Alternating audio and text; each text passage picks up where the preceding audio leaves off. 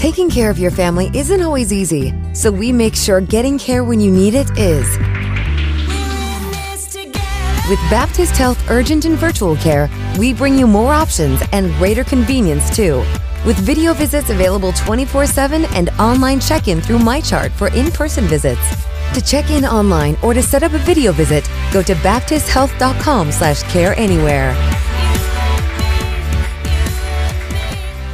When it's time to replace your heating and air system, we know people want options. That's why you'll always get a free second opinion with BJ Heating and Cooling. Plus, for a limited time, get 0% financing for 60 months on a new Bryant system. Call the experts you can trust at BJ Heating and Cooling. Big pitch set out on top, but the ball is loose. And now if they get it to Seaver, it's going to be Louisville in front. The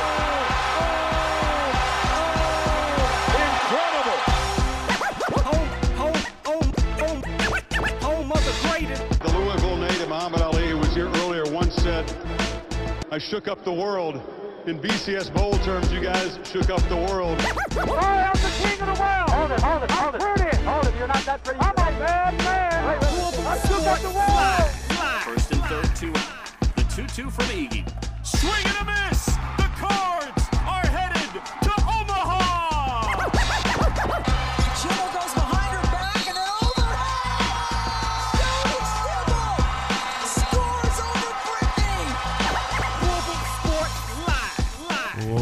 Welcome into another edition of Louisville Sports Live, the city's longest running all U of L sports talk show right here on 93.9 The Ville. I'm Ethan Moore. He's Tayler Lynch.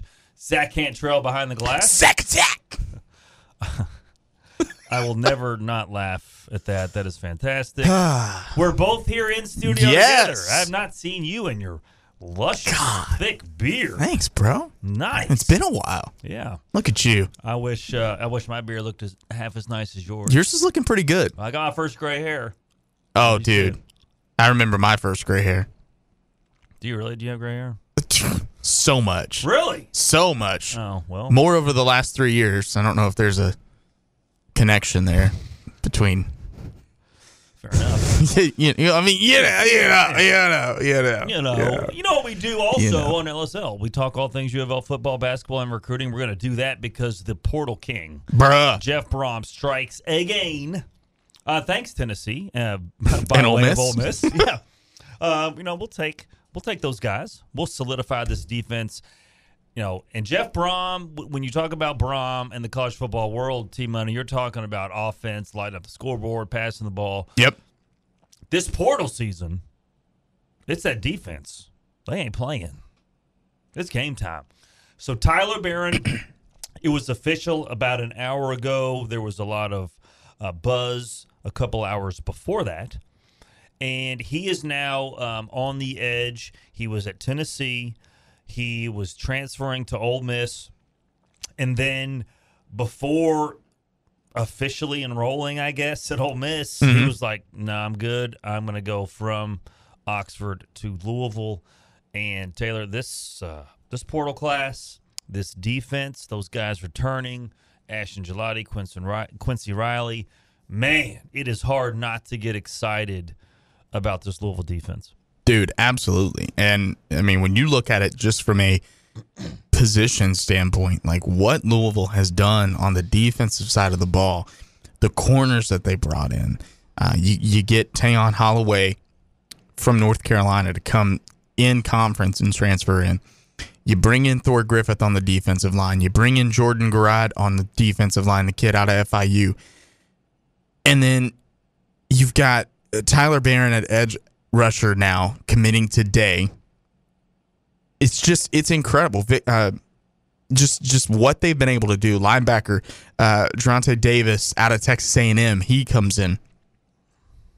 It's just been remarkable defensively. They've really fortified uh, some positions of need at corner, at safety uh, that have been huge, and that was really an issue that we saw for Louisville in that game um, against USC at the end of the season in the Holiday Bowl. Uh, that was an issue for them, and now you've got that defensive line squared up with bringing in uh, Tyler uh, Baron today. And just imagine, Ethan, you're going to have a defensive line that's going to have Tyler Baron on one side, Ashton Gillotte on the other side, and Thor Griffith somewhere in there.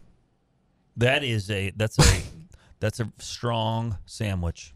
Like I don't know if you're going to be able to run the ball, and if you're able to drop back, your quarterback better get the ball out of his hands quick Right. because either Baron or Gillotte are coming for him. Yeah. I mean, this is going to be as much as we talk about offense and and what Louisville wants to do offensively and how deadly Louisville can be offensively, and I think they will be, and I think they're going to be a lot better offensively this season uh, than they even were last season because I think you're going to see way more of the playbook opened up uh, this season in year two under this offense. Oh yeah. But this defense is going to have some fireworks of their own. what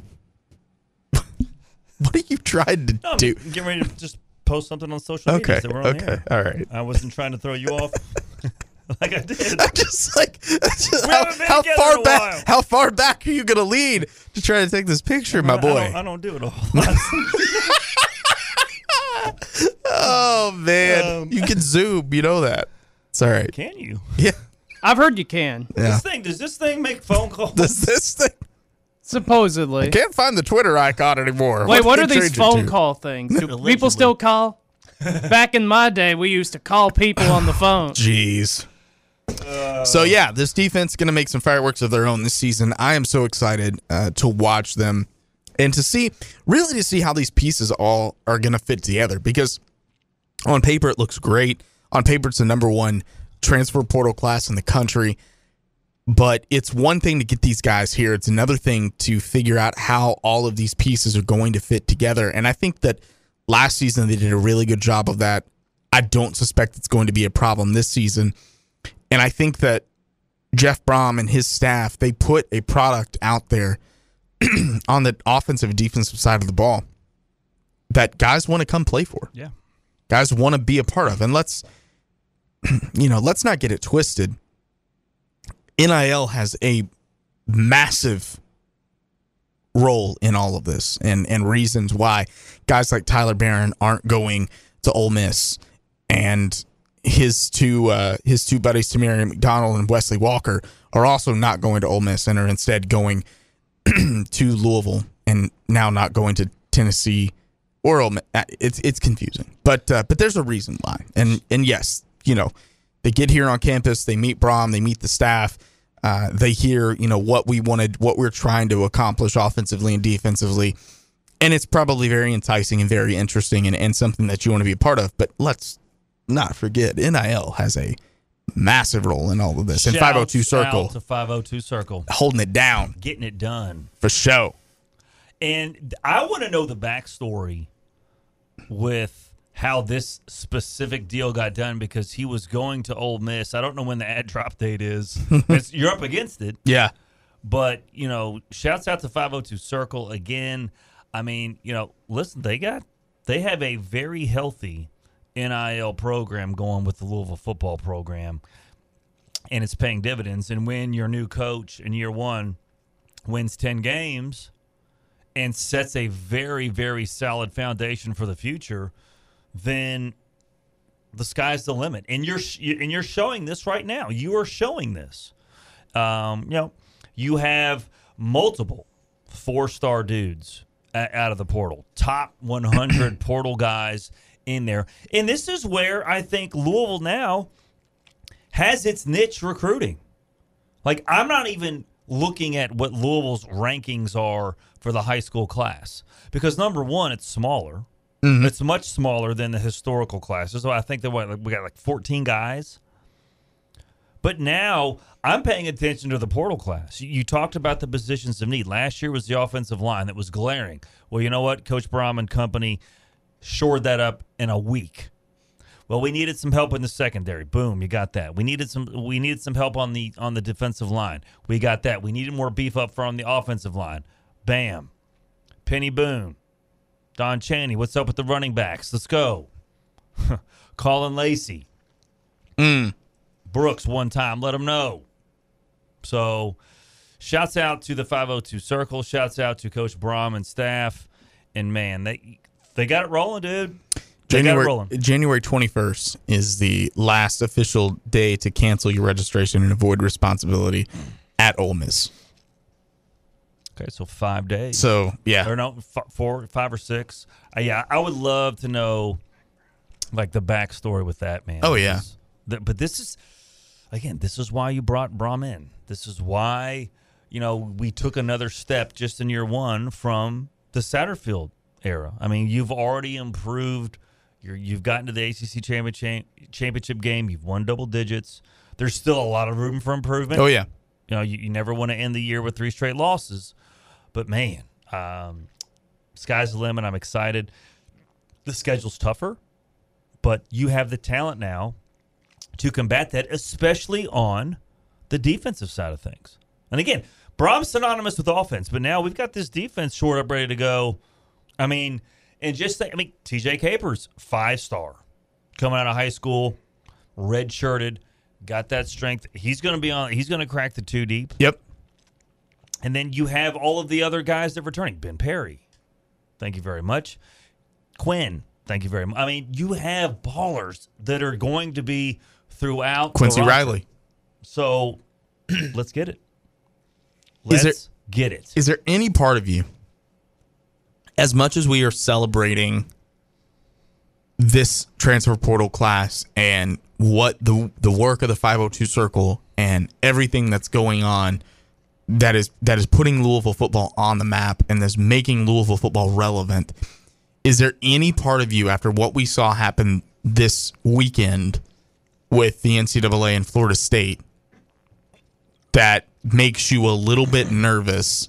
Like there's part of me that's like, yeah, this is great. Let's keep it on the DL. Like let's like let's maybe not publicize Louisville's number one transfer portal class. Like I don't need the NCAA already knows us all too well here. Like I don't need them sniffing around looking for things. Mm-hmm.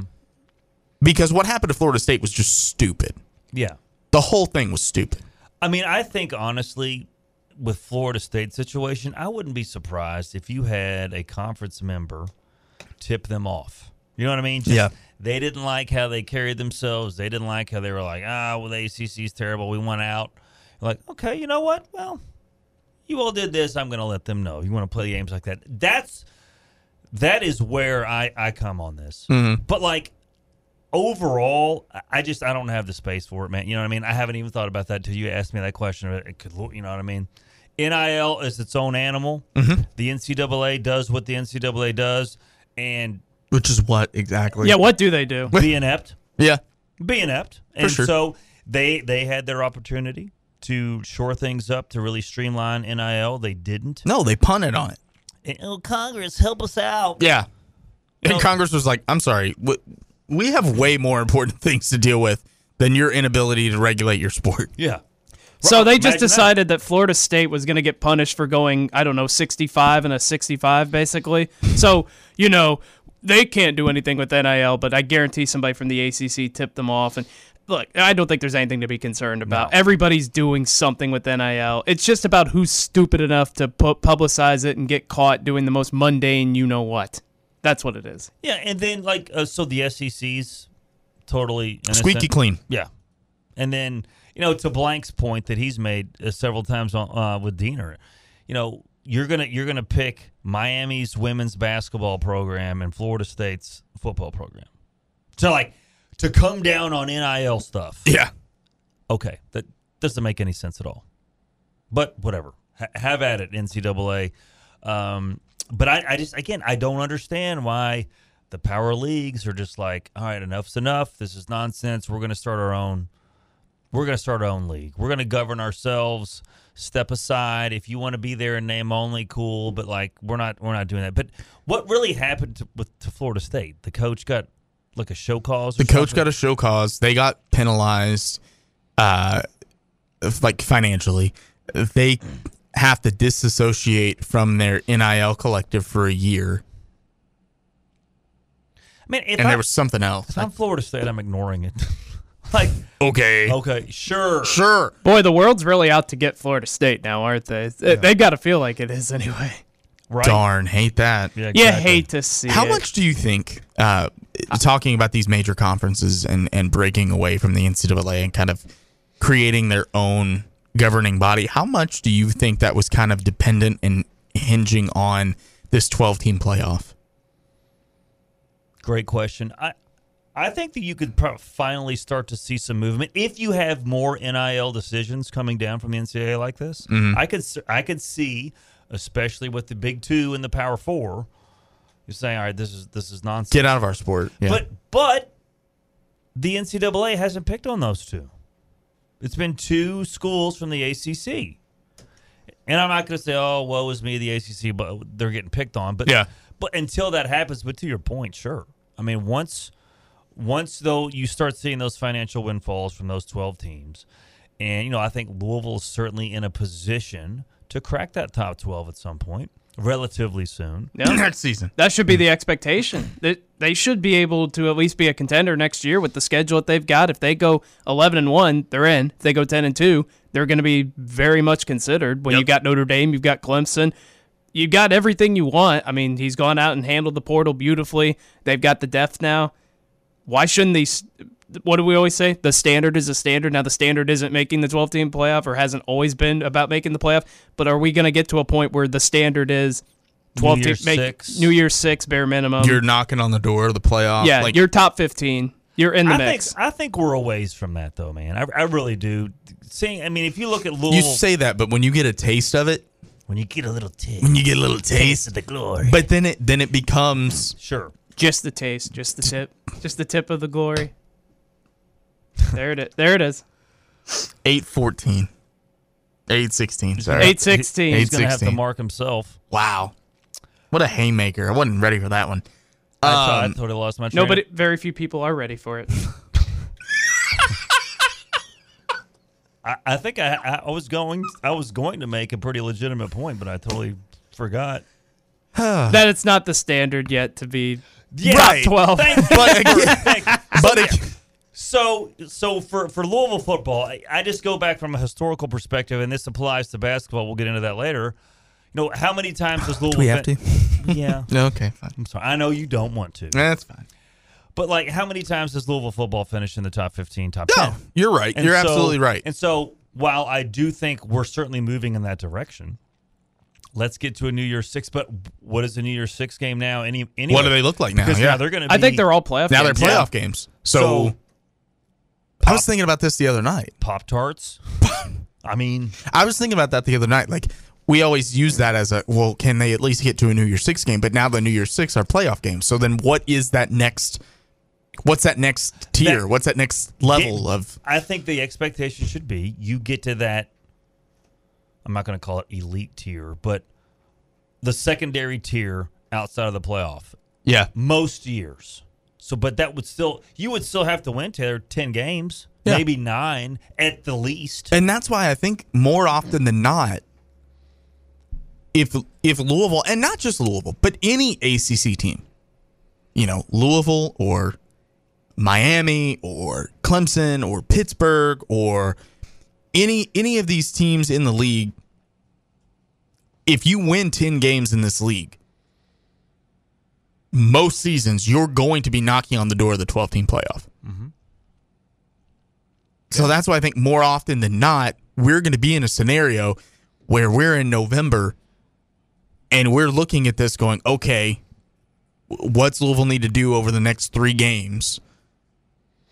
What has to happen in front of them? Can they win and they're in, or do they need something to happen? Like, I think there's going to be more scenarios moving forward. We're going to have more seasons than not where that is where those are legitimate conversations that we're having late into November about where does this team stack up. And I think We're gonna have to beat the team up the road though for this to Well, even come to fruition. I agree. And if I'm the team up the road, I- don't know what my future looks like right now in terms of a 12 leave. in front I mean, in terms of a 12 team playoff because I've added Texas, I've added Oklahoma. Divisions are gone, so I can't guarantee to beat up on Missouri and South Carolina every single season, but uh, you didn't get to beat up on Missouri this year, but my point being, you know, Vanderbilt, in Vanderbilt, yeah. like you don't you don't get to bank on that anymore. So your path to the 12 team playoff, when this was first discussed, we thought this would be great for both schools, for them and for us. because it would mean more access. But now I think it's it's still great for us. I think it's even more difficult now for them Oh, there's- because of what no you doubt. added to the conference. But I mean, they're just traditionally, man. They're they're an eight and five, seven and six program Mhm. that we can't beat at this juncture, and that's the frustrating part. Yeah. from the Louisville side of things, they're you know they've certainly improved on an annual basis. There's no doubt about that. But like you're gonna have to be able to be if we're talking about if we want to talk about uh, the new New Year's six, whatever that is, the New Mhm. Year's four, or a fringe playoff. When we're talking about that, you have to talk about beating the rival, or that's not going to happen, anyways. Yeah. But, I mean, I'm with you. I certainly think that this, this coaching staff has the chops for it. They had us on the doorstep again. Um, certainly would have liked for us to to have gotten to that Orange Bowl, but they didn't. But still, I mean, again, I'm never going to complain about a 10 win season in the ACC. Never. No. That that foundation is solid for the future, and when you have, you know, a consensus top five class, I think two four seven has them at number four. Um, but uh, on three and rivals has Louisville number one. If you have a, a portal class that is that good with that much talent at those positions of need, I mean, the sky's the limit, dude. The sky is the limit. And I think Brohm and staff, like they did in year one, in year two in their off season, they're not only addressing the glaring needs, they're getting dudes and adding depth at the same time because Mhm. you didn't have that. You had the depth from the running back perspective. You didn't from wide receivers. You have depth now in the secondary. We didn't last year. We have depth now on the on the offensive and defensive lines. You can make the argument we had some depth on the offensive line, not Yeah. necessarily the defensive line, but you have that now too with the linebacking core. I mean, there's talent everywhere. Where don't they have depth? That's a great question. Yeah, that's I the mean- thing we talked about last week is just the need to accumulate depth. I mean, the starting 22 is good enough to compete with anybody in the ACC, but you've got to have the second string guys, the third string guys that are ready to play when people get hurt, and I think they have that now. And I, I don't know if I don't want to overreact too much, but the fact that they are still doing this, even though they ended the year on a three-game losing streak, that doesn't seem to have halted the momentum in No, any way. not at all. And. I thought that was out there, but that hasn't happened, and that's full credit to Jeff Brohm. Well, and it's such a cliche, but I think that it's it's true now in college football where you've got to get old and stay old. And the teams that are doing that, the teams that are getting old and staying old, are the teams that are having success in the postseason, that are that are the Michigans of the world that are going and winning national championships. Like that's where we're at right now, where you've got to get old and, and stay old. And I think that's what Louisville's doing with this transfer transfer portal class is they're getting guys at key positions because they know they've got to keep that depth. They've got to they've got to stay experienced at you know in that in that starting rotation. They can't have a lapse because if you have a lapse, then you're gonna you're, you're, gonna not gonna let go of the Yeah. rope, but you're gonna you're gonna pay for it. Yeah, you're not gonna be as successful as you wanted to be. So that's why they've hit the portal so hard, and I think that it's gonna it's gonna continue to pay dividends for them. So check this out. Just listen to the names that aren't going to be starting. I guess uh, you know on paper on the defensive line: Mason Reiger, Des Tell, Jermayne Lole, Ramon Puryear, wow, Jared Dawson, Tawfiq Thomas, Adonijah Green. Did I say his name right? There's debate on that. I think it's I We'll think go it's with it. Adonijah. Adonijah. Adonijah Green. And Green is the kid. It was a four-star kid. One of the, I think, the first commit in the twenty-three class. Mhm. Um, we mentioned T.J. Capers. You know, you still have Jalen Alderman, Antonio Watts. I mean, you got depth. But just but l- l- just listen to the starters, just defensively: Gillotte, Thor, Guerad, Baron, linebacking core: Stanquan Clark, T.J. Quinn, Ben Perry, Riley, Corey Thornton, U- UCF, Mhm. MJ Griffin's back, Mm-hmm. Devin Neal. You know, you have him potentially. Wesley Walker, Tamarian McDonald. yeah, McDonald. Tyon Holloway, you mentioned. I mean, Yeah. it's it's hard not to get like overly excited this early because of the talent that's amassed. And to answer Zach's question, on paper, is this crazy to say? The position that has the least amount of depth, at least proven, is quarterback. I would say proven depth. Yeah, mm-hmm. absolutely. Yeah. I mean, there's talent. Obviously, Pierce Clarkson, Brady Allen, Tyler Shuck. when healthy. Yes, the talent is there. But in terms of proven talent, I mean, compare that to the running backs. You know what I mean? With with Peny Boone and- Don Chaney, Maurice Turner, like you know what you're getting out of those guys based on the Keywan Brown, a guy that both of us really I like. I want him staying. Yep. Um, by all Both of us really like. Yeah. Yes. And then, but you still have that with the receivers. You have more than likely Chris Bell, Jimmy Calloway, and Jaden Thompson. They're all backups. Mm-hmm. You're not like that's a That's a good situation to be in. it is indeed. Loyal Lawrence has been patiently waiting. He is up first on LSL. What's going on, boss? What up, Ethan? What up, Tayler? What it is? Y'all is? both got y'all, y'all got y'all winter bird just like me. That's oh, yeah, right. we need you need that extra layer. Yeah, but ain't no point talking about basketball. We 23 underdog. What's the point of talking about that? I miss talking about basketball like I used to, and it's hard to talk about it. Well, I mean, Yeah, I you don't have to talk talk about- about that game. You can talk about how you felt. There's a lot of people singing the praises for last week. All I know right now with the basketball team is if Brandon don't show up early, they in trouble.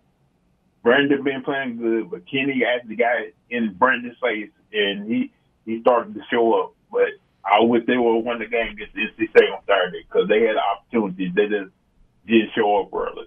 But I, like I want to talk about football real quick. Am I selfish?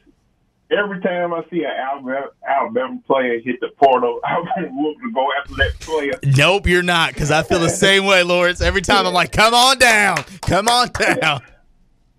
I'm like, I know, I know, Louisville got depth everywhere on the on, on this football team right now. But I'm like, when I see a Alabama linebacker hit the portal, I'm like, oh, come on, come on, come on, Ron, get that linebacker, add, add to that depth. but but hey, Jeff Brohm is killing it in the portal right now.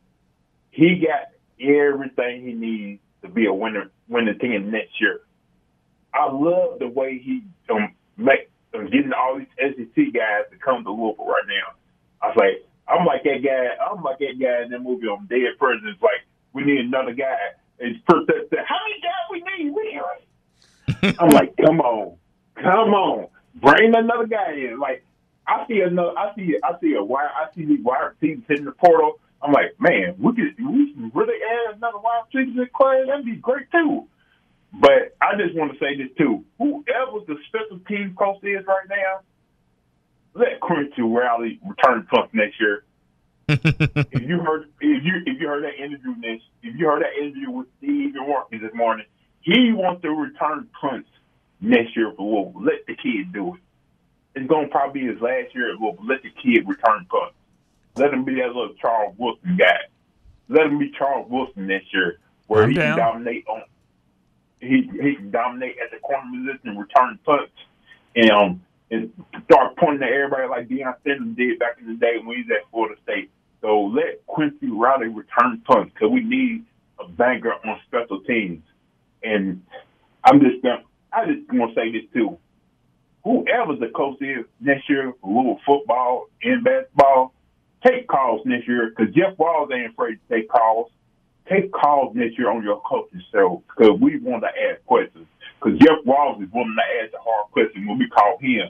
Y'all better take start taking calls next year so we can ask y'all the hard questions because we want answers too. But good show tonight, guys. Keep it going. Thanks, Lawrence, man. Appreciate it. 8150 939 is the number.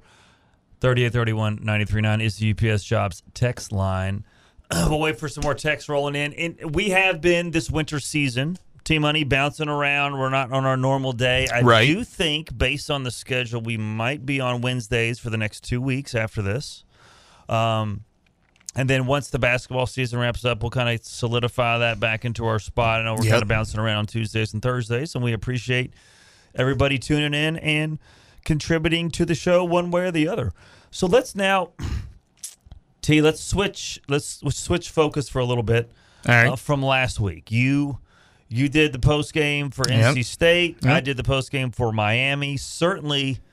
So Uh, Ethan's a good luck charm. I think we've all established that. by What now. else is new? You know? Yeah, You Ethan know? gets the winning post. What's the This records guy. now? How many have you gotten of the six wins? God. Uh, of the six, I'll, I'd have to go I back did and my, look. I've gotten UMBC, New Mexico State, Miami for sure. I did. Who did Pepperdine? I did Pepperdine, so I got that one. Okay. Did you do Bellarmine? No, I think I got. I think No, I I think Ethan did Bellarmine. Hmm. I don't remember. They won another game that I'm forgetting. I think I did Bellarmine. Okay. Did you do Bellarmine? Maybe I did. I, I don't remember. It's all a blur. I try to block it out as best I can. We try not to remember this season in any way. Well, I mean, so But I think both of us, obviously, you had a win, I had a loss. But arguably, I think the tone of both shows was probably pretty similar. yeah, your takeaways from yours. Like, what what did you experience? How was it different from, I guess, the ones that we normally do? It felt a lot like the Texas game that I did. It felt a lot like that type of we don't want to call it a moral victory because there's there's no such thing in Louisville basketball, and I'll be the first to say that. But it felt like these were the types of losses that we expected to take, and the types of losses that we had prepared ourselves to take. So it was a little bit easier to It deal looks with. like your wife on the. Um, oh, why? Because she's holding a bunch of shopping bags. Because that is completely accurate. well, there's. Then I, I was looking up there. I thought that was her for a second. Or am I off base? I mean, the closet makes sense because that's exactly what her closet looks like. Oh, there you That's go. why I get ready in the guest room. There you go. Um, but no, I think that it was the type of loss that you expect to take. Yeah. So a lot of people, were- you you were ready for that, and I think the effort and the energy that this team showed, with the exception of the first five or six minutes of the game, but I think the rest of the first half into the second half, Louisville actually won the second half in that NC State game.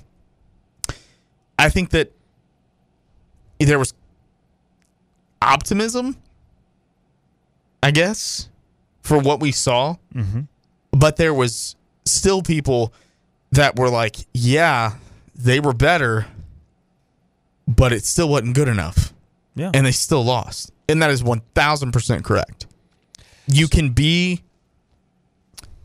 you can be excited and you can give credit where credit's due that yes they did look better but compared to what compared to losing to Chattanooga yeah. like it's it's a weird it's a weird line to try to toe right now of yes we need to you know praise them for finally getting a little bit better but at the same time it's like what we've seen has been so freaking terrible that i i don't know it was it was a weird it was a weird post game show i don't want to say it felt like a win but it was definitely not as irate as some have been Sure.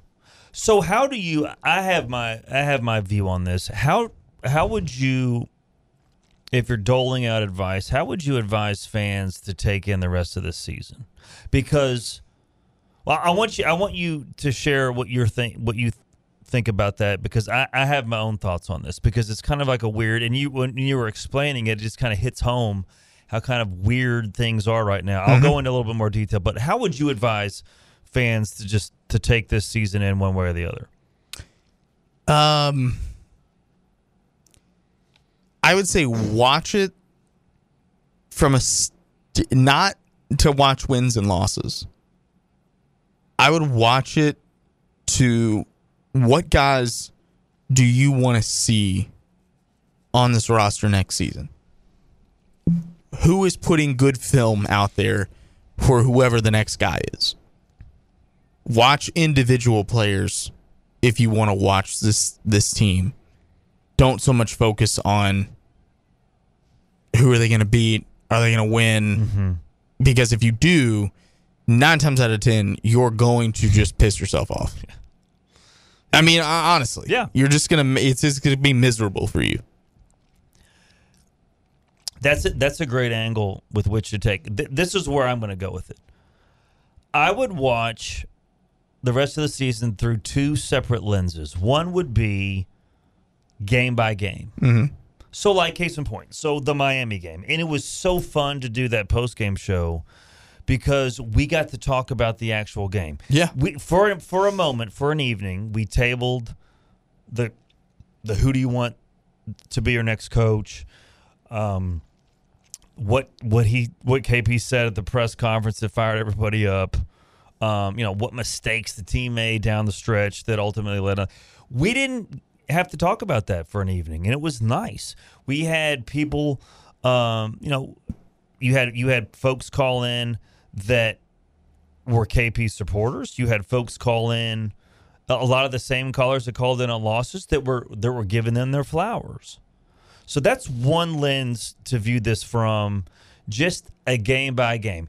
If you win, bask in it, talk about it, Yeah. celebrate it, whatever you want to do. And then if you lose, well, yeah, that's what we've done under this coaching staff. Right. So like you're, you know, like you said, don't make yourself mad. Just chalk it up. The other lens is from the historical side.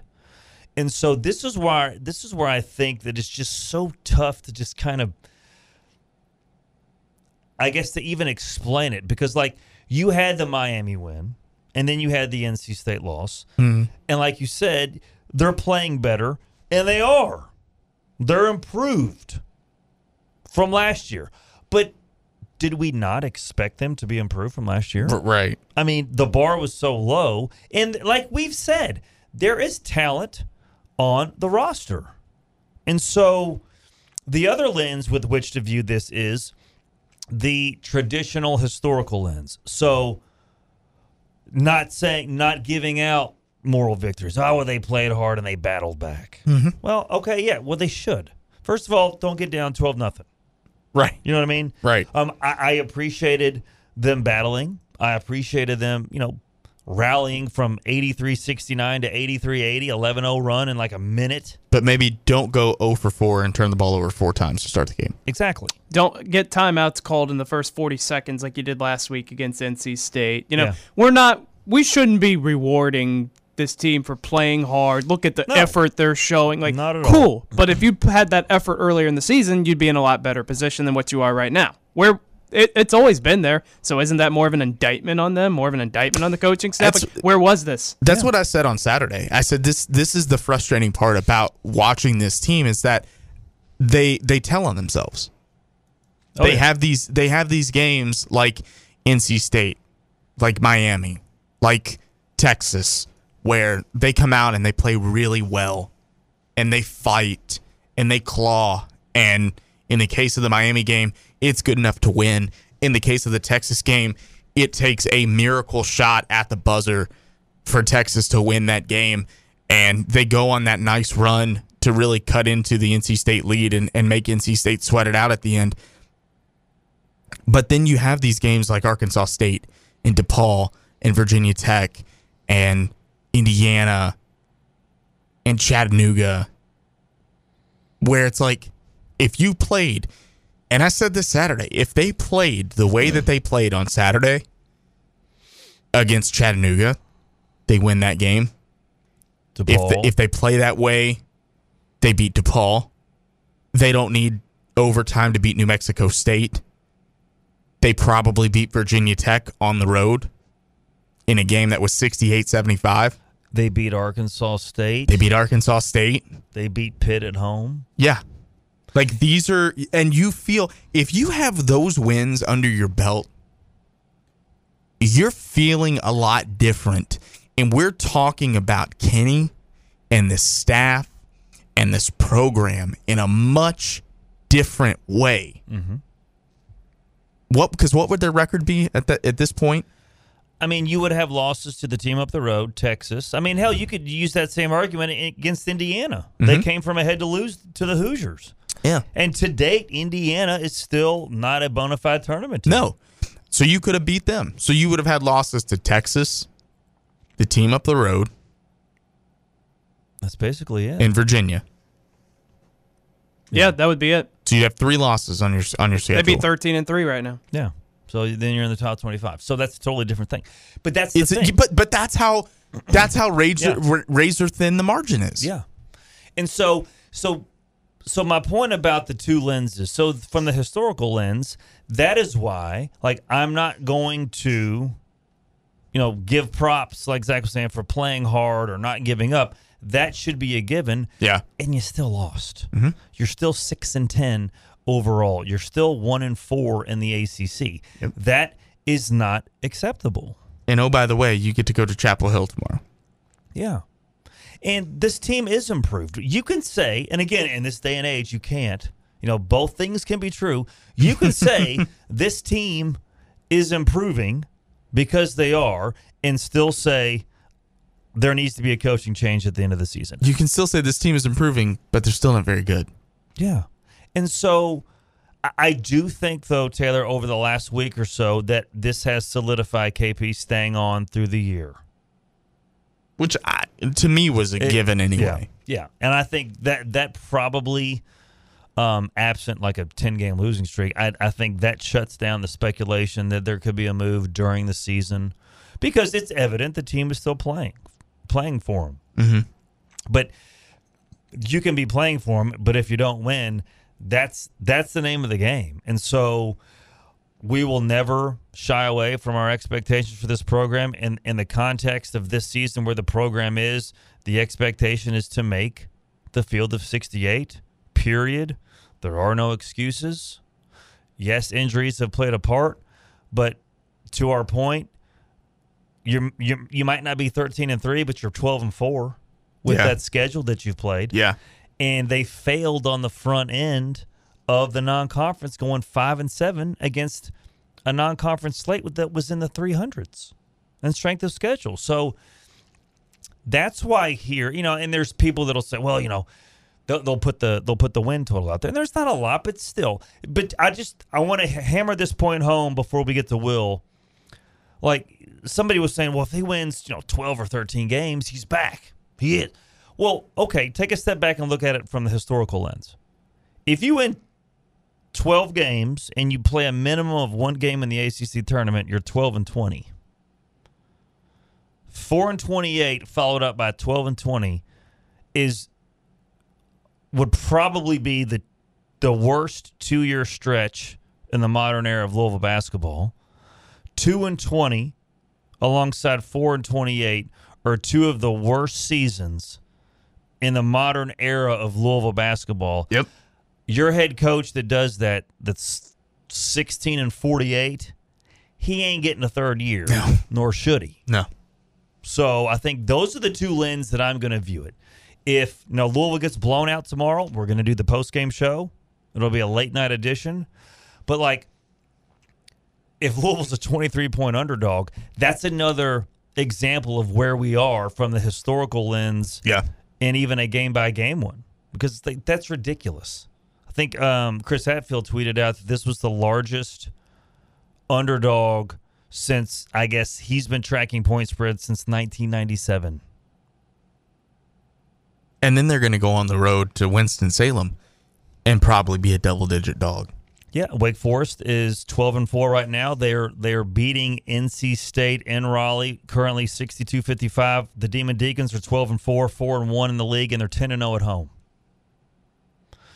But, you know, in a historical viewpoint, Taylor, right? You're looking at most years, okay, we need to split these two road games so we can maintain a top four or five seed in the ACC and the NCAA tournament. That is what we're saying in most seasons. Most seasons, traditionally, we are bemoaning a loss to NC State at home and to Pitt at home. At most seasons, we're doing that. And then now you kind of get the, well, they came back, they, they battled back. Well, yeah, but they still lost. And we can't allow ourselves to get sucked in and numb to losing all the time Yeah. to where you have that. Yes, they ha- they are playing better. They are. Mike James has been a baller here recently. Brandon Huntley Hatfield has been a beast down low. I'm not- not quite a double double machine, but he's putting up quite a few. Curtis Williams is coming into his own. Very impressive young man. as is Tyler Johnson. But overall, from the program perspective, you're six and ten and one and four. It's not good enough. Will, No. you're up next on LSL. What's going on, buddy? Hey guys, you know, I'm waiting for a coach to say, I am not going to waste one moment on a recruiting freshman because it's a total waste of time. Because, okay, let's say you bring a freshman in. Now, football, you know, there's some great kids that maybe can hit the field for like an Alabama or somebody. But but for like 90% of the programs, why are you wasting your time on a freshman? Okay, they're not going to play probably the first year because you're bringing in the portal guys who are more developed, bigger, stronger. Okay, so you got 14, like I think you said, we got 14 freshmen. They're not going to play. Okay, and, and and if they don't play the first year, you know they're getting out of there the second year. So why why on earth? It's almost like it's it's we can't. These coaches can't break from the past. Like just like Calipari, look look at those Edwards kids. You know that kid's gone next year. If he doesn't make the NBA, he's transferring. Oh yeah. You know what I'm saying? So why on earth is he wasting his time with these freshmen? These you see what happened when these boys went up against A and M, who's not even ranked. None of the teams they played were ranked as far as the last three, I think, SEC games. Okay, so why on earth are you wasting your time? They're not even beating. Well, they beat two of those games. This last one they didn't win, but they haven't even started playing top ten teams yet, like consistently. So these young kids, Reed, they're all good players. I'm not taking anything from them, but when you get on the court with men, you're not gonna beat them.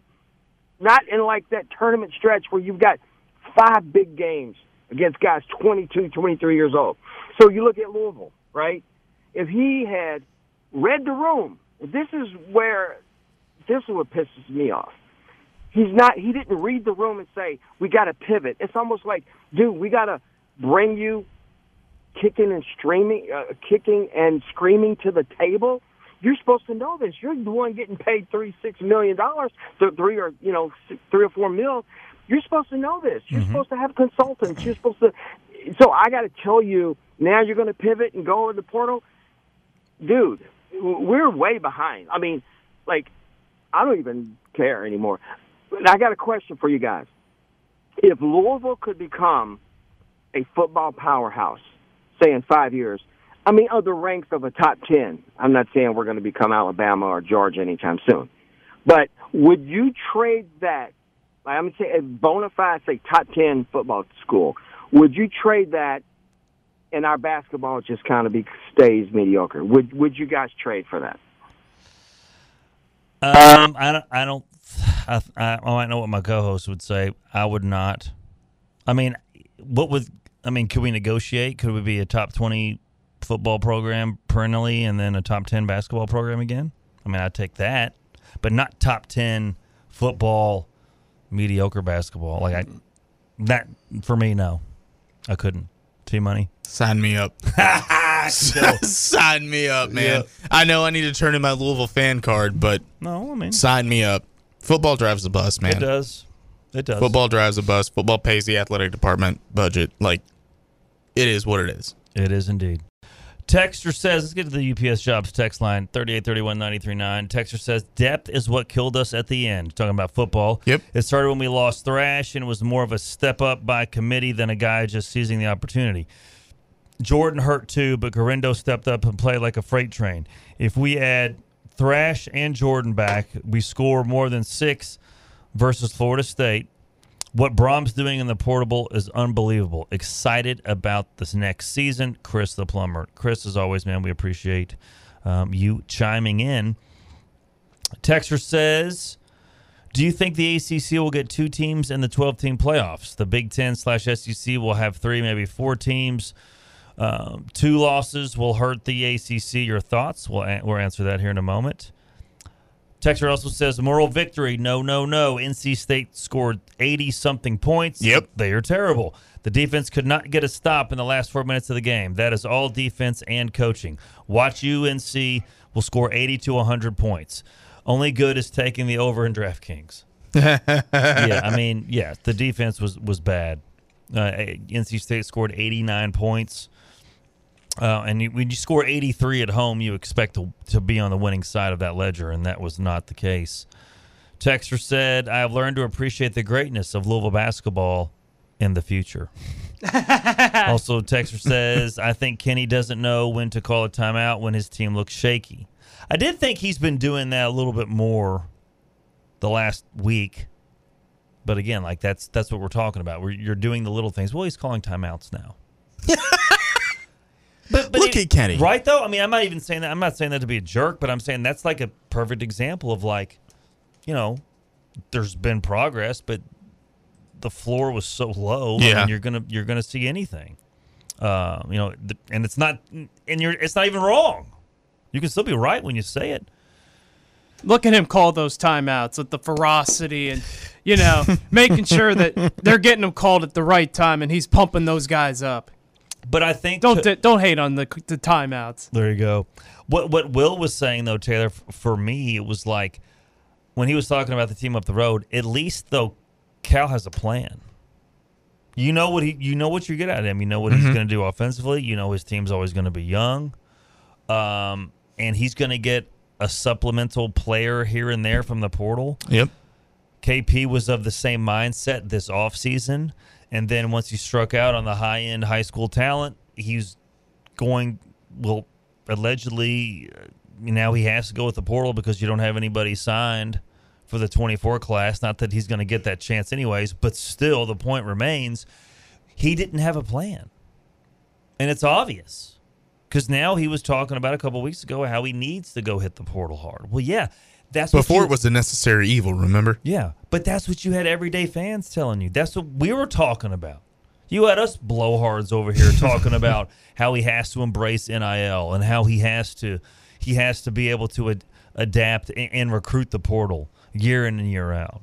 Well, but that was also when he was hired. We also thought that he was going to be landing these five star kids that are going to Kansas and Duke and the team up the road. But that hasn't been the case either. So I don't know, man. That that's that's just been the frustrating aspect. But it's just, you know, again, take it game by game. That's how I'm going to do it because I can't deal with like, dude, I can't deal with like the moral victory No. type of No.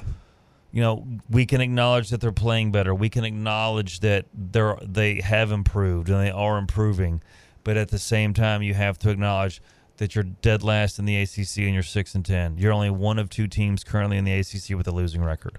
That's not. I mean, that's not. That's not good. If, if through 16 games, Taylor, we were 10 and six. I mean, we would be complaining about that because that's Louisville. But that's not. Yeah. That's not the standard. Let alone six and ten. I mean, what was your grade be? We're- halfway through the season. There's going to be 32 games played. If you have 31 regular season, at least one in the ACC tournament, we're Yep. at the halfway point. You're six and ten. What's your grade? D plus. Wow, that's very generous. Wow, I, I, I'm I saying was not F. expecting that. Yeah, I'm saying an F. Can it be an F minus? No, I don't think it's an F minus. Last year would have been an F minus. No, no. Last year would have broken the entire grading scale. You would have had. It's a Z. It's a it's uh Yeah, was that's it true. was it It's a Z. did not complete or Z whatever. minus. Yeah, did mi- drop the class after Yeah. two weeks. No, I mean, I, I mean, this is an F. When you're five and seven in the non-conference, or I'm excuse me, five and six. You had the one game against Virginia Tech. When you're five and six against the weak non-conference schedule, and then you're only one and four in the ACC. I mean, I think that's an F. But D plus. I mean, but again, that's where we are. Yeah. Six and ten. It's I a D mean, plus, like whatever F D doesn't matter. it doesn't at that I mean, point. You're right. You're right. No, you're, does. you're still You're failure. still failing. Yeah. Zach, what, what's your grade? Uh, F. it's absolutely an F. You can't do that in the non-conference and then do what they're doing in the ACC. Look, the Miami game was great, but if we're looking at one out of 16 games being an enjoyable watch, you got a problem. Yeah. It's an F. if you look at like the schedule, you kind of see like you, you win one, lose four, win one, you lose four. And, and listen, Louisville's going to win some more games this year. You think they get double digits? No. Ooh, that no, see, and that's that's the okay. So let's do this. We letting that cake bake? Let's No, it's um, burnt. Let's let's take our Yeah. our number one break. When we come back, will Louisville get the ten get the ten wins or more, double digit wins? And again, the fact that this is even a discussion, again, just bolsters our argument that they need to move in a different direction at the end of the season. Let's do that, and then also too, Jeff Goodman this afternoon released his 20 worst hires since the year 2000. Uh, we'll let you know what he said about the Louisville coach when we come back. You're listening to Louisville Sports Live, the city's longest running all U of L sports talk show, right here on 93.9 The Ville. You ready? Let me let me bone. Solomon man says Yo. Yo, what's up, son? What's up, kid? What's going on, kid? Yo, man, I'm just doing my thing, man. What up, man? Chilling out. Yo, two for five over here,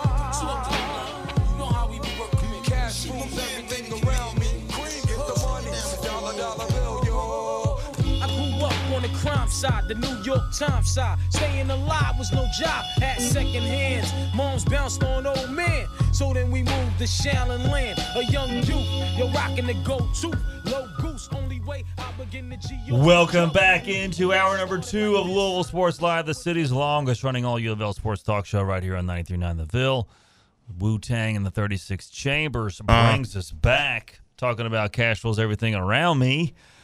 Do you have a small or medium sized business, Taylor? Um, no, but if I did, you would probably be in need of bookkeeping services. I would be. So don't pay CPA rates and hire a professional bookkeeping service that will not only take away the pressure of worrying about managing our financials, but will take time each month to provide monthly education and in depth reviews into your business's financial health. Do you know somebody that would do that, Ethan?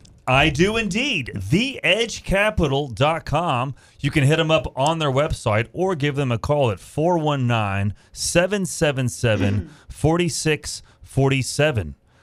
Tax time's coming around the That's right. April will be here before you know it. Exactly. Let the professionals at the Edge Capital take care of all that. Spend the time growing your business and let the Edge Capital handle the books for you.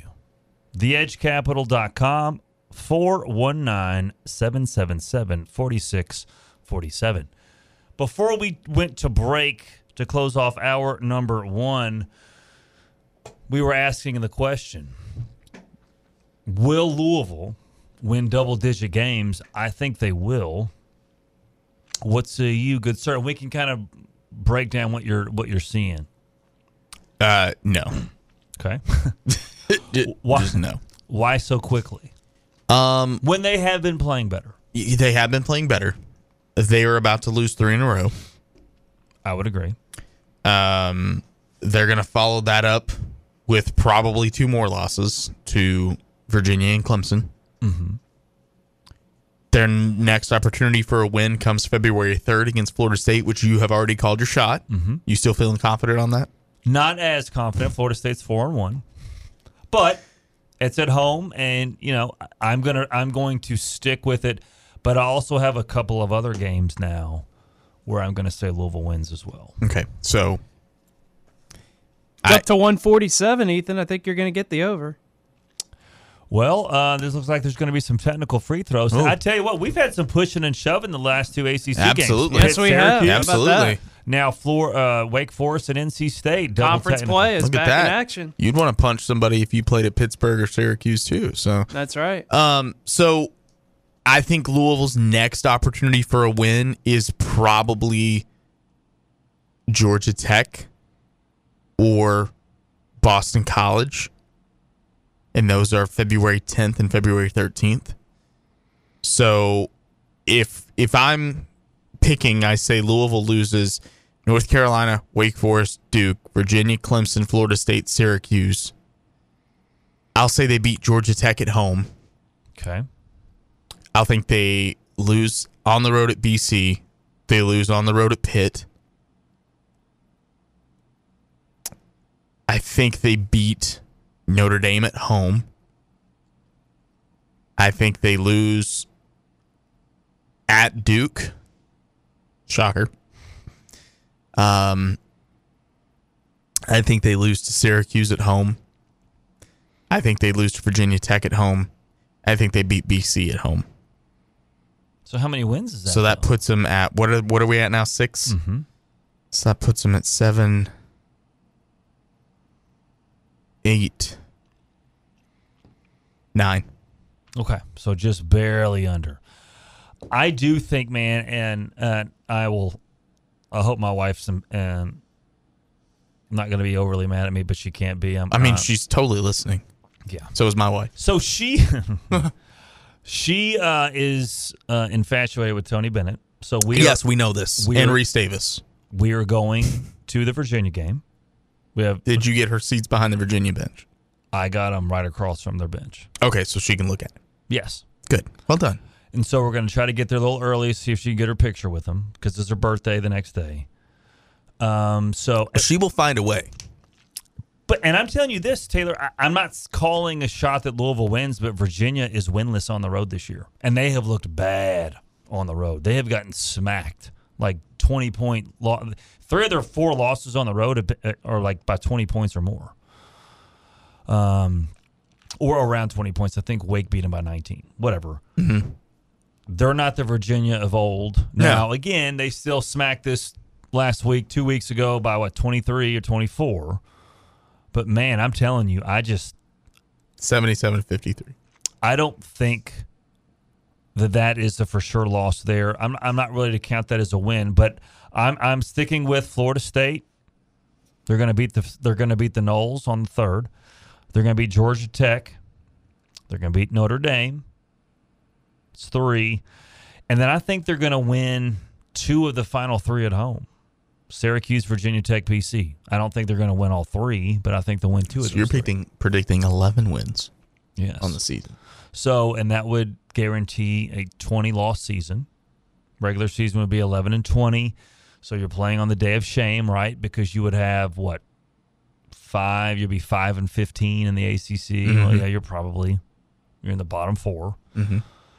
And again, that's wouldn't be good enough. No. I, I still think though at home with the with the team playing well, I don't think and it would be unfair of us to expect Mike James to continue this tear that he's on. Oh yeah. I mean, the dude is on on fire. 23 points per game over the last 3 games. He's hit 11 threes.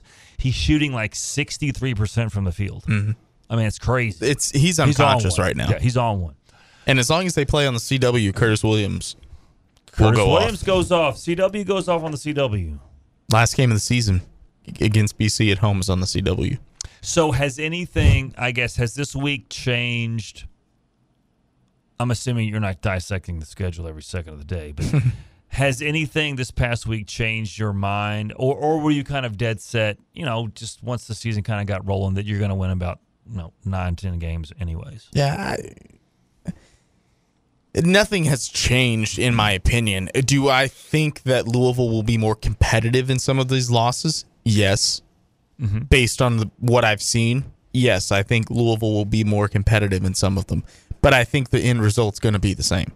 I'm I think it's going to be a loss. I'm with you. I think out of all of the injuries, I really think JJ Traynor's absence hurt the team. I'm not uh, Dennis Evans. First of all, God willing, I hope that he's okay from a from a medical standpoint. Right.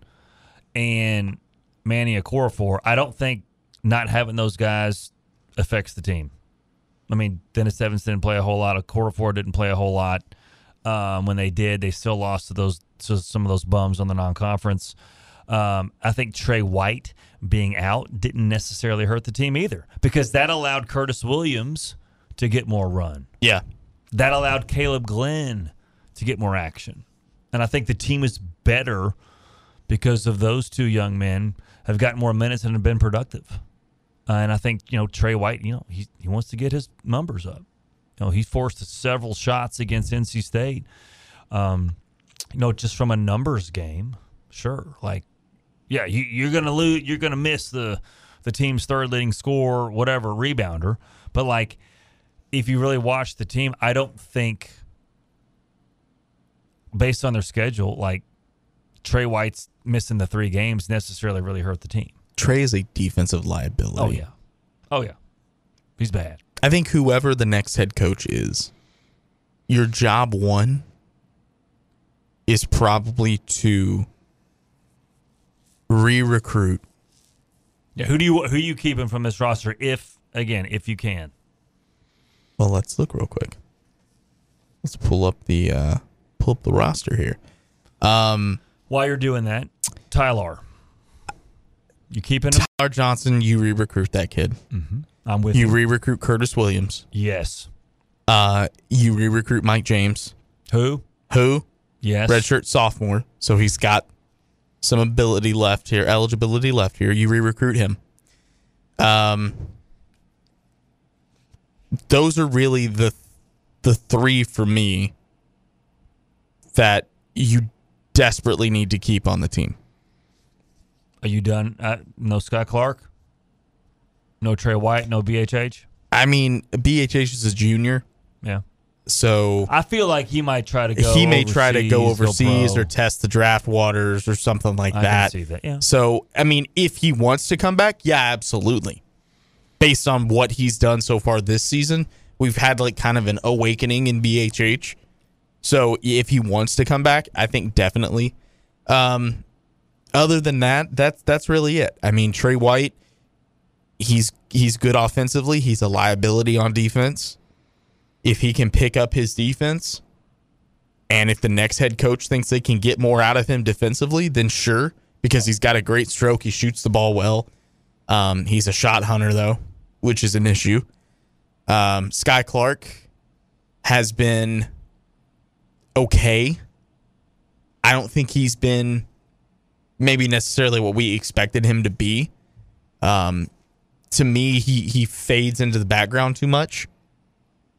He was basically a non-factor in the NC State game. He did some nice things defensively, and he got a couple assists and and and things like that. But you need him to be scoring the basketball as well as doing all that other stuff. Uh, and he he definitely was not scoring the basketball in that game. So those are really the guys for me. Um, I, same with Caleb Glenn. I mean, Caleb's had some moments. If he wants to come back, great. But I think there might be better options out there for Louisville. But Mike James, Curtis Williams, and Ty-Laur Johnson, uh, and the BHH if he wants to. Those are my guys that like you've you've got to whoever the next head coach is. Your job one has got to be to try to get those guys to come back. I'm with you for those three plus Glenn plus Skyy Clark. Okay. Um, I could be. I mean, if BHH wants to stay, I think with a new coach to get to get him to play at that high level consistently, I think Yeah. that's the only thing that's missing. I think um, KP and staff have gotten close to getting him to reach his full potential, but he's not doing it consistently. Don't you want to see more out of Caleb though? Offensively, yes. But I think he's playing right now. He's he's a little bit undersized of where they're wanting him to play. Mhm. And so I think right now he is um he is kind of your Dwayne Sutton type. But the scoring the scoring needs to come. But, but I think now you have somebody that, that's becoming more confident. You have somebody that can get rebounds in traffic. You have somebody that can, can that can get those offensive boards and put them back you're missing that guy that from a physical standpoint, you know, you know, an undersized four. Yeah. Uh, you know, certainly the offense has to come, but I think that's part of why you need also to recruit freshmen to have guys like those three, Tyler, Curtis, and Caleb, where you can bring them along. Now, offensively, obviously, Tyler and Curtis are ahead of Caleb, but from a physical standpoint, he's already there and he gets the rebounds. Curtis Williams, not so much. Tyler reminds me a little bit of Russ Mhm. in the frenetic way that he plays. Yeah. If you can just reel that in a little bit Mhm. and stop turning the ball over and be more active defensively, those are the things that Tyler needs to needs to really improve on. So we were talking about um, Jeff Goodman's list today Mhm. that it came out. It was the worst coaching hires since 2000, and there's the there's 20 of them, and Billy Gillispie's on there twice. so, so he's extra bad. Here, um, and you know, KP was number one on the list. The, again, the worst coaching hires since the year 2000. Here is what Goodman has said about him. Quote, Payne seemed like the perfect choice. He had complete support to take over the program as a former Louisville star who played in the NBA and then worked along, uh, worked as a longtime college assistant at Oregon and later with at, mm, you know, the team up the road with John Yep. Calipari. Now, Jeff Goodman didn't say the team up the road. He just did it for the sake of the show.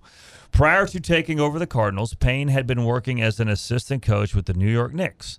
In March 2022, he replaced Chris Mack in Louisville, and he's been beyond miserable.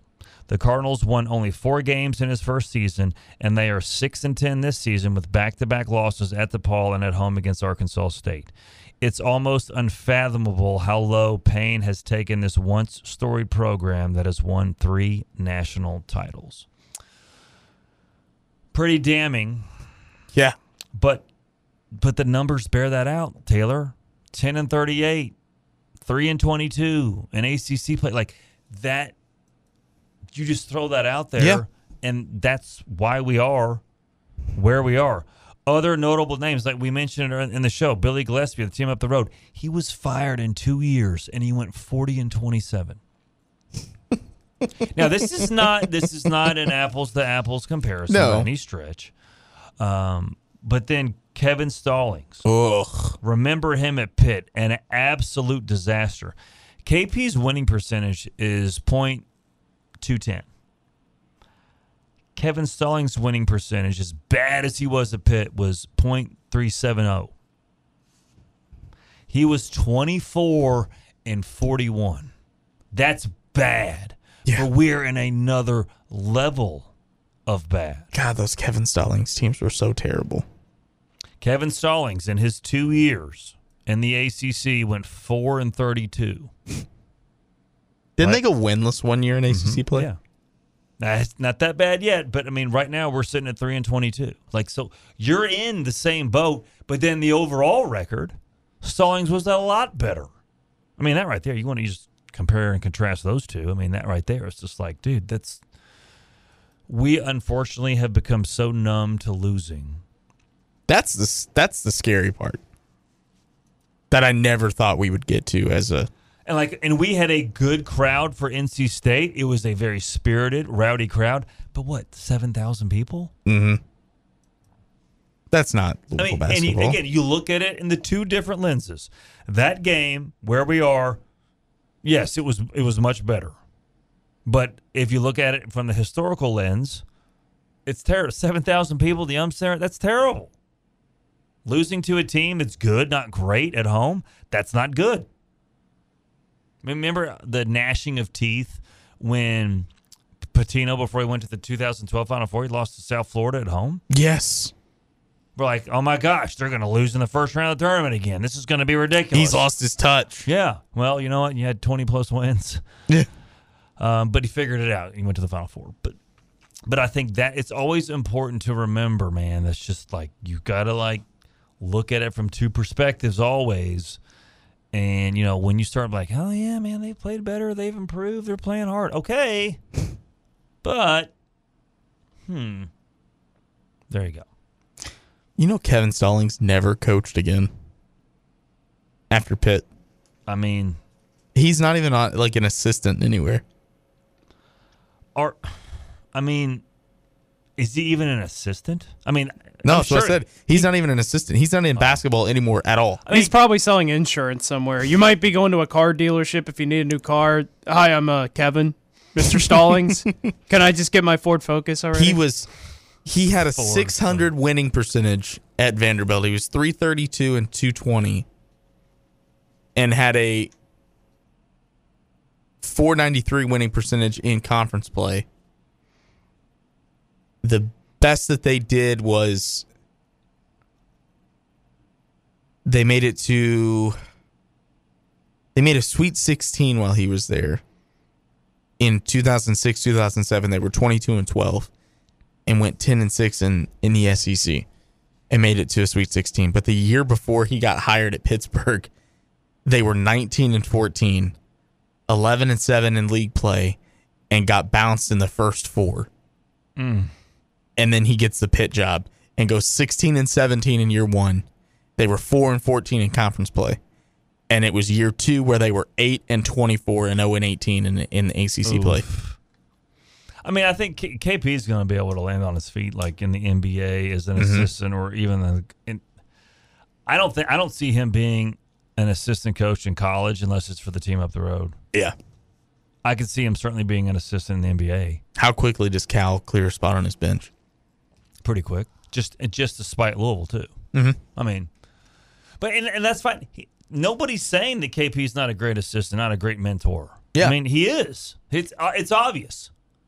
Like if all of the criticisms that we can dole out for him, the one thing that we can we can praise universally is that the kids love him, and he has been a, a great mentor to them. They've said countless times that he cares about them. He cares about them more than just the basketball side of things. That they want to, they he wants them to be successful in life. That's admirable, and that's fantastic, and that's important. And that's why he is an assistant coach. That right now, unfortunately for Louisville, is in the head coach's role. He's a great, like I said, he's a great assistant, great mentor, just not the head guy. So um, you had some interesting football kind of discussion to, to to bring up. Before we do that, top three right now. I'm going to ask you this: potential replacements. We don't have to belabor the point because we'll get into that later on in March. But your order change at all? What do you think? Uh, top three, no particular order. Jerome Tang, Dusty May, Scott Drew. And I think Scott, actually, I said no particular order. I think Scott Drew is my number one. Okay. Zach Attack, what do you got? Scott Drew, Drake, Ma- or not Drake May. Drake May. I, I'd take him too. Yeah, he's fine too. Dusty May, and ooh, yeah, I probably would pick Jerome Tang. What um That this- Baylor Kansas State game, a lot Louisville fans gonna be watching that game. Yeah. Is it Winner on- gets the Louisville on- job. Is Yeah. it on now? I think so. I I I don't don't remember if it's today or tomorrow. It's one of the days. I think it's tonight. Could be. So, but the IU connection with Dusty May that doesn't scare What you about guys off? what about Forbes? No, No? He, he's- he doesn't have any. I NCAA I think it's tournament. possible Louisville doesn't get as big of a name as they think they will. Why? Why? Why say that? because I think per, the perception nationally around the Louisville program is not all that great right now, and I know that it's one of the top six programs of all time. But I think there'll be some big name coaches that say, "Okay, well, maybe I want to follow the guy who follows Kenny Payne." You know, maybe they get like a mid tier guy, and then they go swing for the fences on the next one. That's possible. See, I that's think out you there. swing for the fences Oh, yeah, right now. Oh, I think Because if Louisville you're- does. If I you're just don't a know if big they'll get name him. coach, there's no better time to take the job. Oh, There is the no better time. Yes, the expectations are just going to be be like, don't be inept. Yeah. Like, don't fail at press conferences. Don't be all time historically bad. Baylor, Kansas State going on right now. Uh, Baylor's up 33 31 Mm. in the second quarter. Yeah, Cronin's Second off. half, Cronin's sorry. off the list, by the way. Anybody who Yeah, considers no, I'm- Cronin, I'm get good out of on here. Cronin. What, so, what do you think? Mick is not the pick. Mick is not the pick Mick is for not me. the pick. What would you think about Bruce Pearl?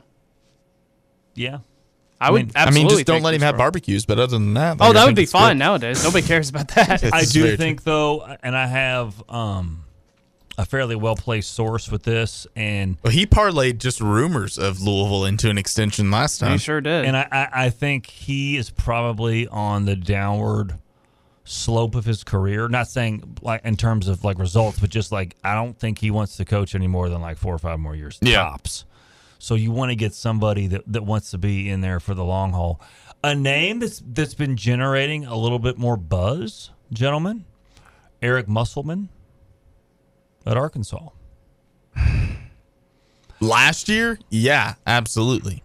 This year, bruh. But let's look up. Let's look up what he's done over his. Can you look up what he's done in Yeah, his career? Now, of course. this year, this year they're not as successful. I mean, El Ellis, dude, how mad is that? how mad is he right now, dude? He's getting like three or four minutes a game over the last handful of games. He's not even like it's. It's crazy. But then, like, God, he's coached a lot of places. yeah, Nevada. Jeez. And that, but the, another issue with him is like he also doesn't like to be in the same spot for a while. Mm-hmm. Again, this we want to coach. We want this next coach to be like, okay, like you're here for the long haul. Let's let's get it rolling. So Muss Bus was in the NBA for quite a while as an assistant. The Orlando Magic, the Atlanta Hawks, Warriors, Grizzlies, Kings. Um, then he went to the G League, went to Arizona State as an assistant 2012 2013. Uh, and then the associate head coach there in 13 and 14 was a LSU assistant head coach in 14 15, then took the Nevada job. While he was at Nevada, let's see what his record was there. He finished uh, he's pretty good. 110 and 34. Nice. Uh, went to let's see, he won the regular season in 2016. Uh, won the conference regular season championship in 2017 18 and 2018 19. They went to the Sweet 16 in 2017 2018 season. He had a 29 and 8 record, and they were first in uh, in the Mountain West. And then at Arkansas, he left it left uh, Nevada 2018-19, went to Arkansas, and in his first year they were 20 and 12. Then they were 25 and 7 with an Elite 8 run, 28 and 9 with an Elite 8 run, and 22 and 14 last year and made it to the Sweet 16. They were 8 and 10 in conference play last season. Um, the seasons before that, they were 13 and 4 and 13 and 5 in conference play. But right now, they're 9 and 6, and they're 0 and 2 in the SEC. So what were they the last three years at Arkansas? Last three years at Arkansas, 22 and 14 last year, 28 and 9 the year before, 25 and 7 the year before. How did the how did their seasons end? I know it was the tournament. Elite 8, Elite 8, Sweet 16. Okay, all right. Well, then there you go. There's your tournament success box. And the postseason was canceled the COVID year, his first year at Arkansas. And, And- they were 20 and 12. Okay, so that would have been a tournament team then. So that's what has to happen. So yeah, for this for this coaching search, Louisville's going to get a big name.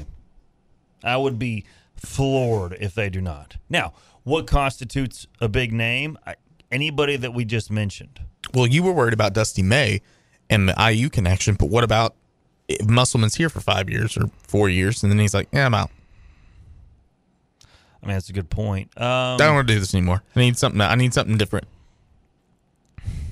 I don't know where you go from the Louisville job. Exactly. I mean- unless it goes back to the NBA or Unless he goes back to the NBA, but Yeah. But I, I, don't want a job hopper. Exactly. The same thing though with the like if you were to get Dusty May and then the IU job, I think the IU job could open up in two or three years. I mean, I you know I really think. I mean, if Woods, Woodson's done a good job, not a great job. Mm-hmm. Um, and there's been some scuttlebutt around IU that you know like we need to make a move on him so he doesn't go somewhere big. Also, though, the upside of that is let, let's say whether it's May or Musselman, and he gets you rolling, you go to the Elite Eight, you're winning 25 plus games, your brand of basketball is exciting. Um, I think Musselman would be the perfect fit here with his personality. He's like in your face, he's in the media, takes his shirt off, whatever. I mean, you know, you, you may or may not like that, but like his his style of play is fun Mm-hmm. And his teams win. Now it's a lot of like live or die by the three, but it's still exciting to watch. But listen, if you're going Elite Eight, Elite Eight, Sweet Sixteen, that's more commiserate. If you're in the Elite Eight, then obviously you're a game away from the Final Four. That's what you you want to be competing for year in year out. So from 2016, I'll give I'll give you this. This paints a little bit of a better picture. His first year as a head coach in college was the 2015-16 season. Okay. He was head coach at Nevada. So from and they went they won the CBI that year. All right. So from 2016 until last season, round of 64, Sweet 16, round of 64, postseason canceled, Elite 8, Elite 8, Sweet 16. Okay. All right. So he gets to the tournament. More often than not, he advances. hmm and that that's what the next coach has that they have to check that box. So Dusty May, you have a Final Four. Do we know where his wife's from? I don't think she's from Louisville. okay. Um, Jerome Tang, Elite Eight. Although you could say, well, he's only is he a one hit wonder? I Yeah. don't, I don't think he Right. is. I mean, I don't think he is right now. I now. don't think so, but that's a question that should be asked or Absolutely. considered. Yeah. They're 12 and 4. Kansas State's 12 and 4 right now. I still Mhm. don't think they have like a, a very impressive resume to date. He, too, like Musselman, plays a very exciting brand of basketball. Right. He has the great blend, though, guys, of loving on the players, but then producing those results. Yeah. Gotta love them up, guys. Is Gotta there any concern for you that Dusty May has not been a head coach other than his one stop so far at Florida Atlantic? No, I, I think, and this is weird, and, and I could talk myself out of it. I think the one reservation that I have is like, while he didn't go to a Final Four with Florida Atlantic, and they're having a, another good season. You know, they have some scratching, head scratching losses. Yeah, eleven and four so far, one and one in the American. This is They've their act- first year in the American. They've lost more games to quad four teams than they have anything else. Yeah. which is and that, yeah, and that's that's odd. The only thing that would give me any pause would be, is it lightning in a bottle with this group of guys strictly? Yeah, Because uh, most of those guys returned. And he's And- never done it anywhere else. Exactly. But again, everybody though, we're not gonna have a Pitino, you know, waiting in the wings where he can be like, uh, yeah, sign me up. But I mean, the same thing for Jerome Tang. Sure. Yeah. He's never been a head coach other than this this stop at Kansas State. Now, he's learned from Bryce Drew. I mean, um, Scott Drew. He was at he was a Baylor assistant from 03 to 17 and then was a associate head coach from 17 to 22. So he'd been on staff at Baylor from 2003 to 2022. Mm-hmm. Yeah. And last season we know what he did at Kansas State, 26 and 10 and an Elite 8 run. And so so that right there, but and then he showed you that he could play the portal. And he beat his rival. Beat Kansas. Yeah. So he did in year one what like KP couldn't have dreamt, dreamt of doing in year one. Like, and again, it wasn't an apples to apples comparison, but like the fact that again, you want to move away from the disaster of four and twenty eight, but you can't when you're still seeing the same things Mhm. that you saw in November, December, when you're losing to inferior opponents, you know, unforced turnovers, careless play, you don't have a plan, etc. Whereas Jerome Tang in his first year, you know, he won Mm-hmm. and use the portal. Yeah. The same with Lamont Paris at South Carolina. Now they've lo- at last check. I don't know what their record is right now, but at, one- at one point they were twelve and two in his second year. You know, and we were told that, that this takes time and it's going to take. And I, and I think it all comes back to, and that was the vibe that he gave off. And I think that this is true still, gentlemen, that I really thought KP didn't read the room and he thought that this was going to be like a five year Yeah. process. South Carolina's really did. 14 and 2 right now. 14 and see, They're 2 and 1 in the SEC and 14 and 2 overall. Okay. They're currently in a tie ball game if you care with uh, Georgia right now. Are we not? 18. Are we not putting Chris Beard uh, anywhere near the list? Are we not even talking about Chris Beard? he's on, he's on my list. I mean, he, I- he's, he would get, As a well, basketball coach, he's 1000% on my list. yeah, what he's done at Ole Miss is remarkable yes, so far. as as a as a person uh, Well, at this point, what do you want?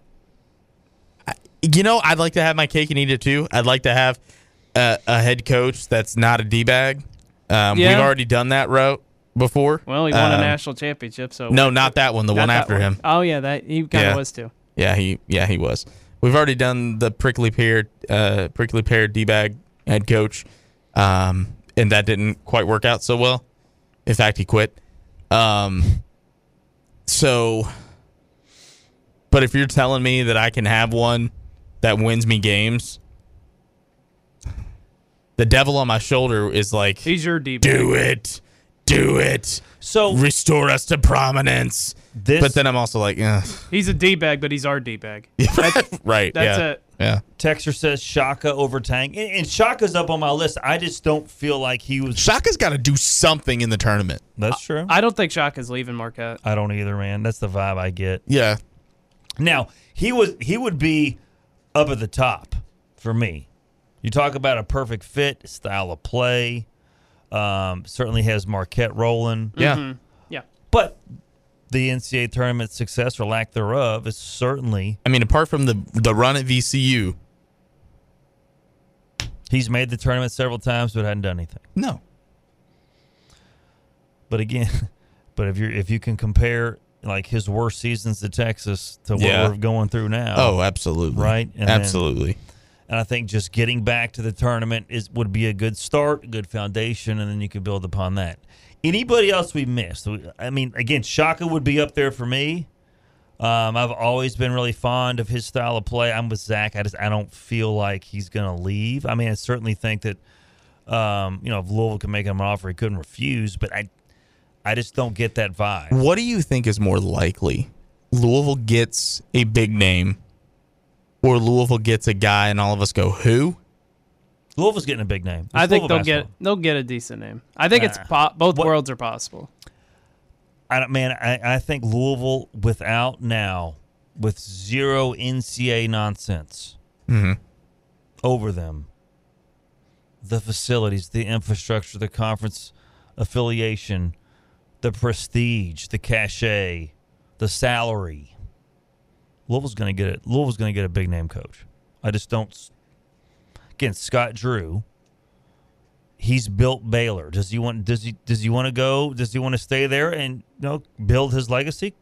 I would respect that if he does. I Or mean- does he want to resurrect one of the one of the nation's elite basketball programs? He made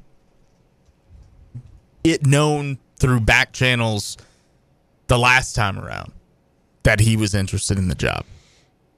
Same thing with Musselman. Musselman made it known. Oh yeah, that Yeah. he was interested in the job. Mm-hmm. And guys, I think I really do think I think those two gentlemen are going to be on the list, like short list, Musselman and and Drew. And if you got if you got either of those guys, you got an exciting brand of basketball. If you got if you bring in a coach that's one of just what? How many active head coaches have won a national championship? Seven or eight? Yeah. Yeah. If you bring in one of those seven or eight coaches that's won a national championship, you're it's a grand slam hire. No question. Scott Drew would be probably the best potential hire, I think. I think that would be the one that gets the most national reaction. The dude is 455 and 245, 17 and 9 in NCAA, NCAA tournaments. All right, that'll work. And he's coached at Valpo and Baylor. And this is a 650 winning percentage. Think of what his first couple years at Baylor were like. 8 and 21, 9 and 19, 4 and 13, 15 and 16 because he had to rebuild that program Yeah. essentially from ground zero. And then he doesn't have to do that here. After after year 1, I mean after year 4, 21 and 11, 24 and 15, 28 and 8, 18 and 13 and then 30 and 8, 23 and 14, 26 and 12, 24 and 10, 22 and 12, 27 and 8. They have the 19 and 15 year, the 20 and 14, 26 and 4, and then COVID cancels it. And then let's just go ahead and win a national championship 28 and 2. And then follow that up with still 27 and 7, 23 and 10, and now this season they're 13 and 2. That's Re- read off some. What are his tournament results? round of 64 in 2007. That was his first tournament appearance with Baylor. Then they were NIT the year after that, Elite 8, missed the tournament, Elite 8, NIT champ, Sweet 16, round of 64, round of 64, Sweet 16, NIT second round, round of 32, season canceled because of COVID, NCAA champion, round of 32, round of 32. Okay. So that's consistently winning games in the tournament. That's getting to a couple of Elite Eights, getting to a couple Sweet 16s, and then obviously the coup de grace of winning a national championship. And the team that the season got canceled, they were 28 and 4, and they could have easily won it that year. Yep. Yeah, I mean, yeah. I mean, he's my he's on my list. Uh, he's number one on He's my number one. Like I, I wanted Scott Drew the last time around. And then they just landed this one dude, this five star that the team up the road and Duke were going after. The only other thing too, I mean, Baylor's Nike. Yeah. Yeah. And he's got those he had does have those Nike ties. Now Baylor was at Adidas school back in 2013. Right. But that would be, you know, and that- he's been able to recruit. Yeah. If you can recruit to Baylor, yeah, with Nike, you can recruit to Louisville, No doubt. with Adidas. No Yeah, question. Absolutely. Interesting, interesting take there. Uh, so Scott Drew's the name. Eric Musselman. Texter says Drew is uh, is this person's number one. Yeah, man. I mean, I get it. Um, so I mean, Shaka, Tang, Muss, Beard, Drew, uh, any of those 5 Mhm. I mean, off the top. I mean, but the one thing I will say, like when, when the job opens up, just just be patient. You're going to hear some names. You know, even last time with with uh, with Pearl. What about? Here's one, and I think you and I have talked about this before. What about Sean Miller? I mean, we could do a lot worse. I mean, there's baggage. There's baggage, but, I don't count the FBI stuff as baggage. I mean, personally, I think as it was the sham. Does he have anything else besides that? Mm, No, not really. no. Or was he on like a wire? I mean, again, that's for me. That whole FBI, we got your playbook nonsense is is just that nonsense. Yeah. And yeah, I mean, I listen. You could do a lot worse. What do you have his bio? Like, Mhm. give me give me the numbers. What's Okay. his, what's his record, NCAA tournament, etc. All right. Well, well, let's we'll back it up even even further. Back, back. He was an NC State assistant coach. So from 96 to 01 was a Xavier assistant 0104. Xavier head coach 0409. Arizona head coach 0921.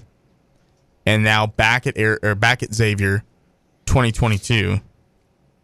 NCAA tournament resume or resume in general. First run at Xavier. He goes 17 and 12 his first season. And then after that, it was round of 64, round of 32, Elite 8, Sweet 16. Parlays that into the Arizona job. This is the tournament, his first season at Arizona. He's 16 and 15. The very next season, he's 30 and 8. Mm. They go to the Elite 8. Next season, 23 and 12, they go to the NIT. 27 and 8, Sweet 16, Elite 8, Elite 8, round of 64, Sweet 16, round of 64. His last three seasons, though, at Arizona 17 and 15, 21 and 11, 17 and 9. They don't make the NCAA tournament.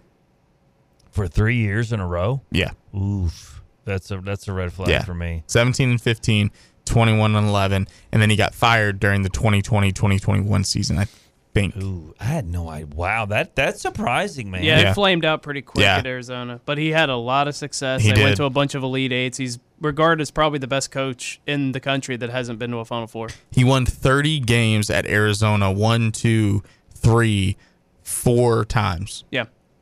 That's 30 or more games, four times at Arizona. Hey, um, yeah, I mean, that, he would have to be maybe not a rung below a secondary backup. And option. last year he went 27 and 10 at Xavier, and they went to the Sweet 16. They sure did. Yeah. Now, I feel like Sweet I wonder 16 this is because his like ceiling. I go like really like inside baseball on this kind of stuff. Like, is there a part of you that when you hear Sean Miller, like, does he have any? Are him and Chris Mack still boys? And is Mack like, dude, don't take that job? Yeah. Don't take that job because he was an assistant. Mack was an assistant for him. His first go around at Xavier. Oh, I'm sure. Yeah. So he's like, dude, don't take that job. But again, I think there's so many other better options that again, if there was like a, you know, Yeah, you say that, but if I would have told you, if I would have told you that in 2016, you would have you would have said, "Yeah, we'll take him right now." Yep. because he was 32 and five, and they went to the Sweet 16. Yeah, but but, I, but at the same time, and again, that there's other examples of that. But if you win 30 games, like you know, you need to be in the final four. Right. No, you're right. More more often than not, not not every time. But yeah, I mean, I I certainly think if you're talking about backup options, certainly Sean Miller would be somebody to consider. Uh, Texter says, Mack, please tell Sean not to take the job. yeah, I, I do think. I, I just think I, I am truly if if I was able to place a wager on one of like five names that would take that job, like the the five that I mentioned, I'm I'm I'm confident Louisville will whoever they hire, it's going to be a big name. Now it's not going to be like a Rick Pitino Mm-hmm. I, there's nobody this cycle. anymore. There's not because they've all retired. Yeah. I mean, Cal's not going anywhere. Uh, you know, Self's not going anywhere. Who are the other big like Scott Drew's gettable, Mhm. and he's one one of seven coaches that's won a national championship. I mean, Pitino's obviously not coming back. Jay Wright's retired. I mean, I'm telling you, if you if you land a coach that's won a national championship, or you can land a coach that's been to Final Four or Final Fours, plural. I mean, you're doing Mhm. yourself. Does Scott Drew want to do the whole rebuilding thing again, though? Based on what he did has done at Baylor, does I mean, he wanna, It, it would be far easier than what he took over at Baylor. And but he's does he still want a to do young that again? guy. I mean, he's what, 50? He's like 53? Yeah. 52, I think- 53? I think it comes down to, you know, does he want a new challenge? He's already won a title. Like he can't do anything more at Baylor. Mm-hmm.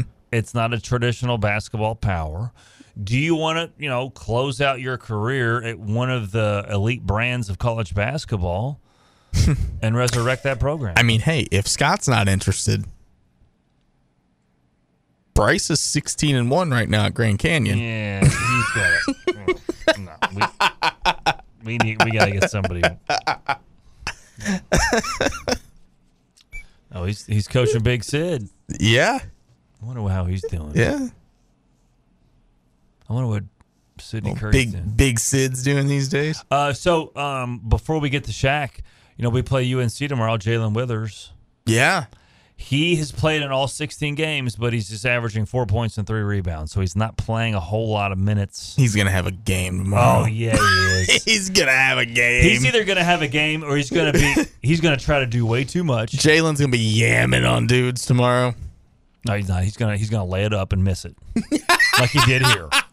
He's gonna have he's gonna have He's gonna have opportunities, and he's just gonna like try to lay it up and it's gonna roll off the rim. He's, or he's gonna try to try to make a power move to the basket and dribble it off his foot, out of bounds. or, or Uh, he'll go for twenty. The 10. more things change, the more things Yeah. stay the same. or or he'll go to, for twenty. Or and 10. he will body BHH. I I I want I look forward to. Look I hope to he plays extended minutes. The over under gentleman one fifty five.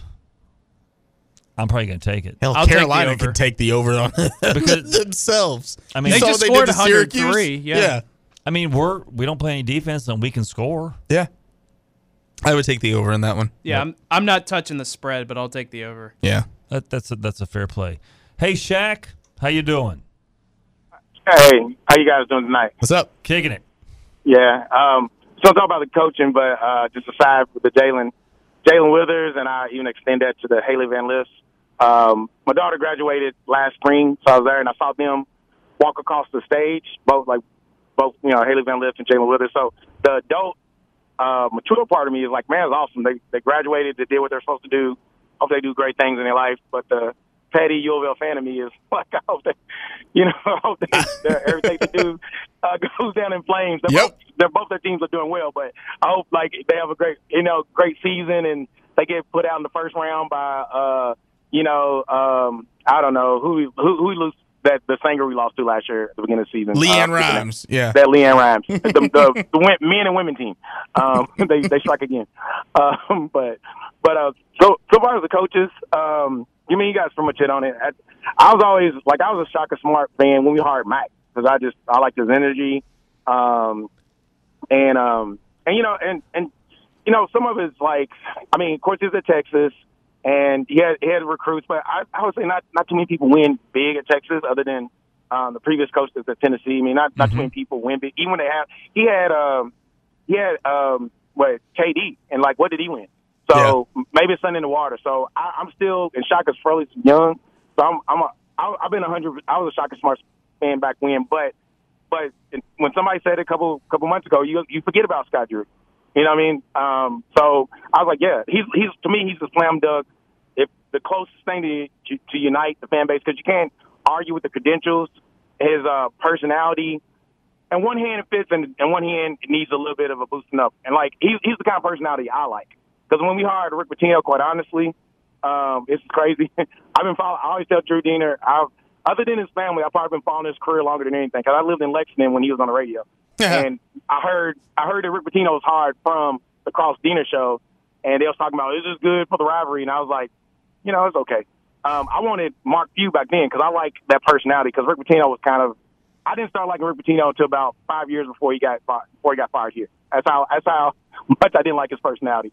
but um, so Scott Drew, I mean, he's a winner. Only thing is, as long as he can adapt, he can embrace the ambassador part of the job, uh, which either you or somebody on your staff. That's my whole thing is even if it's not your like it's alright if it's like with Kenny. If it's okay if it's not your strong point.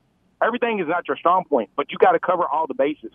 Um, you got to have somebody I, I build that up. So the thing about Scott Drew, my understanding, he is from like well, Valparaiso, so he's from Indiana, so he's kind of close by. That might be between higher pay and being somewhat closer to home. Sure. You know, that might be. Uh, he can maybe speak to culture and um, you know, maybe it'd be something. So I would say I think he'd be the closest thing to to unite, to unite most of the people.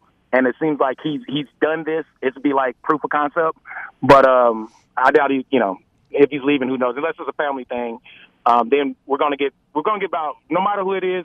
Other than him, I think it's gonna be about a at best like a sixty percent solution, and we're gonna have to have a little bit of patience, but a lot of expectation, and that person's gonna have to know what they're coming into. But that's all I have, guys. Well said. Thanks, Shaq.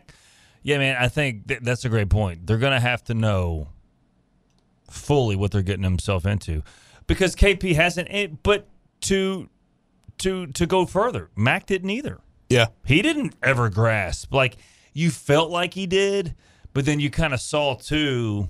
Like, yeah, that no, he's he's not like he he was more personable on social media than he was like in person. Mack was better with dealing with the public than he mm-hmm. was dealing with the media.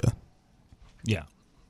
And like his standoffishness, like he didn't win enough for that. No, Like you that was my big complaint about him. Like you can't act like an ass and have not. You, you can't act like Rick Pitino and not have the wins to back it up.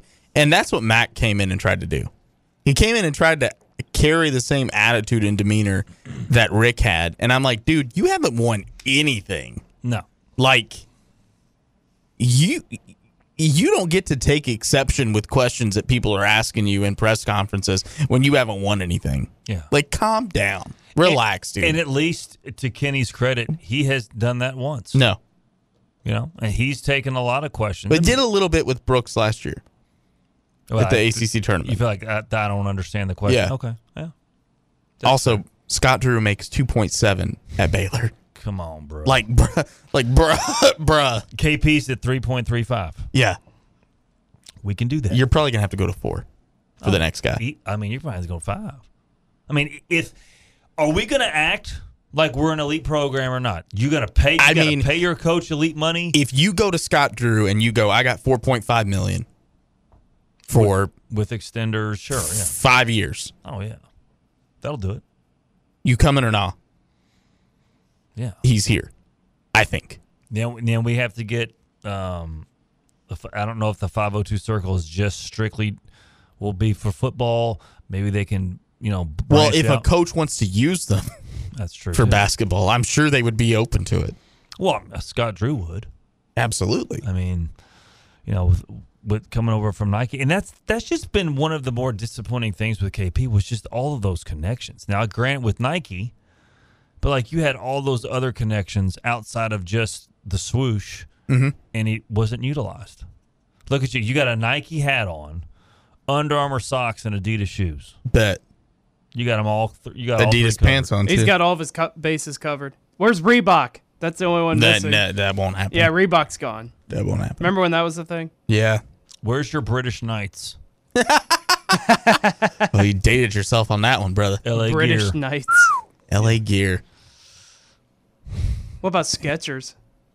I mean, ca- for casual shoes, I'm, I'm not rocking them, but I mean, I know other people do. It's fine. I'm wearing Skechers right now. See, I know it's fine. Nothing wrong with that. They're comfortable. Need a good support. Rock some Vans every now and then. Rock, rock, you would rock some Vans. I could see that. You would They're be a van guy. Yeah. could see that. They're comfortable. They You're are comfortable. guy. You're you wear your you wear white ones in the summer. Mm-hmm. Yep. It's weird that I know that, but What about New Balance? Yeah. hey, Jack Harlow rocks New Balance. I'm I'm rocking with New Balance. Oh, I was gonna say I thought you were gonna go the other way and be like, if Jack Harlow's wearing New Balance, it tells me I need to not wear New Balance. you know, No, I'm Jack not. I'm not one round father. So no, I don't. I don't. You need to hate somebody as much as he hates Jack Harlow. There is no Jack Harlow slander in our house. Now, We will we Jack lose to Harlow house. Will we lose to the only New Balance Power Conference school again this year in basketball? Bet at least once. Yeah, I'm with you. Because we play them twice. So at and least they're once. and they've been sneaky good. get up and get somebody every once in a while. Yeah, I think they're what like ten and six, 11 Yeah. and eleven and five, Yeah. something like that. BC college basketball power. Oh yeah. I, that'll do it for us. Uh, for- in closing, what do you think happens tomorrow? I mean, Uh, does UNC Louisville cover? Uh, no, You don't think they cover the 23? not a chance. So do they lose by less than 40? I think Louisville covers. I, think Louisville covers. I think it's like by they lose by twenty two and the overhead. Like a backdoor cover kind of Yeah. deal?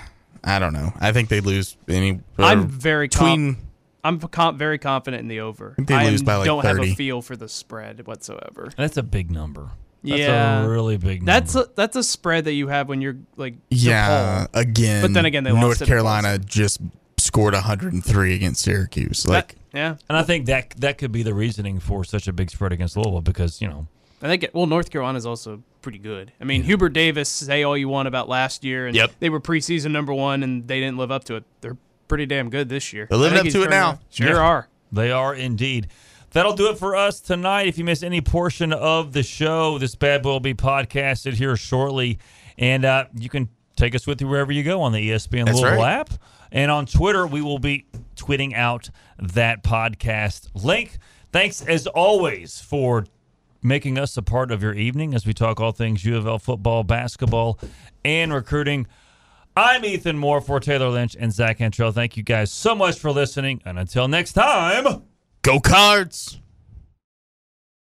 Where do you go to find all your favorite wine, beer, and spirits with selections customized to local tastes? For over 25 years, that go to place has been Cox's Spirit Shop.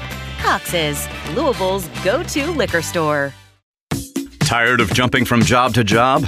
How about a career in a recession proof industry where you can make a difference and help create a healthier living and working environment? The pest management industry gives you the opportunity to work with more independence.